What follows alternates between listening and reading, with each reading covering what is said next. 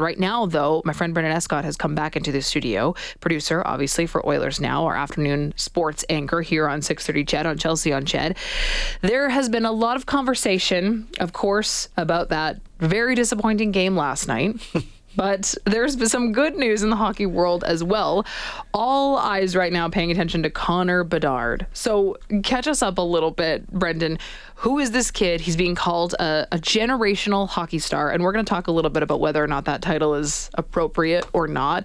But basically, what we know is that he's he's a phenom. I mean, he's a, he's incredible. He's drawing huge crowds, uh, and he's set to be, uh, you know, the, the first draft pick for this year. So, I mean, for me, I started hearing about this kid when he was 13 years old because a lot of times what happens in the off season of the NHL is you'll get in smaller communities clusters of NHL players, semi-pro players, junior players, all the elite players. They all kind of congregate on the same ice surface. So, long, long before uh, he has his day day in the spotlight, uh, which will be the NHL draft day later in the summer, we, we hear about 13 year old Connor Bedard, who is uh, shooting the puck harder than a guy's 10 years older than him, you know, turning the heads of, of NHL athletes.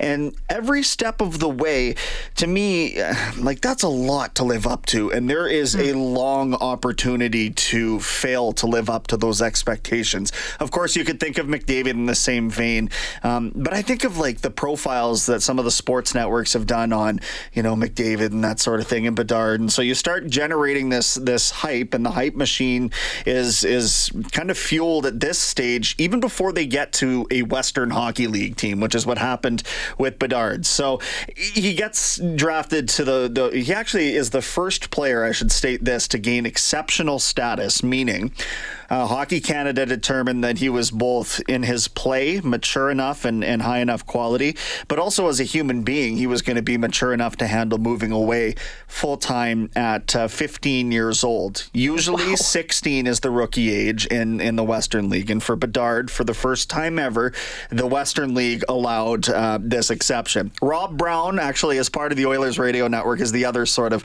the uh, the original um, exceptional status player out of the Western League, but it hasn't happened in like 30 years. So this wow. kid is the complete package. He is really um, he just seems to get it. Okay, if you hear him talk in the media, but his stat line is is what we can focus on for a second. So just this year alone, 57 games played. 143 points, 71 goals, 72 assists. So it doesn't really get much more well rounded than that. Over the course of his Western Hockey League career, which was a short two seasons, he put up over two points a game, 271 in 134. So, like, I guess what we're talking about here is somebody who is so far and away head and shoulders above the quality of their own age group that they have to be sort of spoken of in a class of their own. Like, there hasn't been a doubt about him being the number one draft pick for his year of draft eligibility for the last five years. Everybody's known it was him. But does that make him a generational hockey star? And what does that even mean? Because, you know, if you're thinking about stars that come along once in a generation, then do you exclude uh, stars like um, Sidney Crosby and Connor McDavid, Draisaitl, Ovechkin? Yeah. I mean, there there are so many really great players, but does he is he so good that he stands alone and we can give him that qualifier? Here's here's my take on it. I mean, because you could look at the production of a bunch of different NHL players and and qualify them theoretically as generational talents a generation in a sports lifetime, I, I, would think of it like dog years in a different sense. A generation, okay. Eh, because the article that we're talking about here has based a generation on 15 to 20 years, but that would be an extremely long sports career. So to me, I would shrink that down and say, okay, we're looking at probably more like eight to 10 years as being an actual generation. Well, Connor Bedard is getting drafted now eight years after Connor McDavid.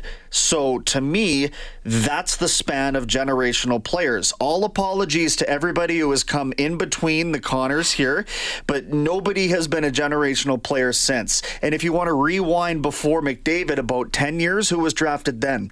Sidney Crosby was. Sure, okay. And, and Ovechkin was there too. And so that's kind of, that was an exception that I think we might have to look at and say there was two in very short order there because of their staying power. I actually heard that both of them are the highest selling jerseys of the last year still, and Ovechkin they're in Ovechkin and Crosby? That's correct, and they're in their mid 30s. Wow. So that is transgenerational to me in terms of their popularity. But think of it that way, right? So we, I would separate it by about eight to ten years, and then you can say, okay, like this is this generation's star in his prime of his career. So totally fair to give him that qualifier, and also fair to say that he is going to be the next Connor McDavid. Now, whether he can live up to the expectation and all that pressure, different story, different conversation.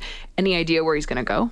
It, it's been decided as of last night. Uh, Chicago won the draft lottery, and it would be the most egregious blunder in sports history for them not to take Connor Bedard first overall in this circumstance. So he's going to Chicago, and it came with a little bit of consternation because of Chicago recently with uh, the, you know the sexual assault stuff that came out within the last couple of years. So that that did draw the ire of some fans, and it is a random lottery process. We got a whole breakdown of it from a behind the scenes experience with uh, Frank Seravalli on Oilers Now today. So if you're interested in that kind of thing, go look up our podcast with Frank Seravalli. He explains from inside the lottery room how that process worked. It was not rigged in favor of Chicago.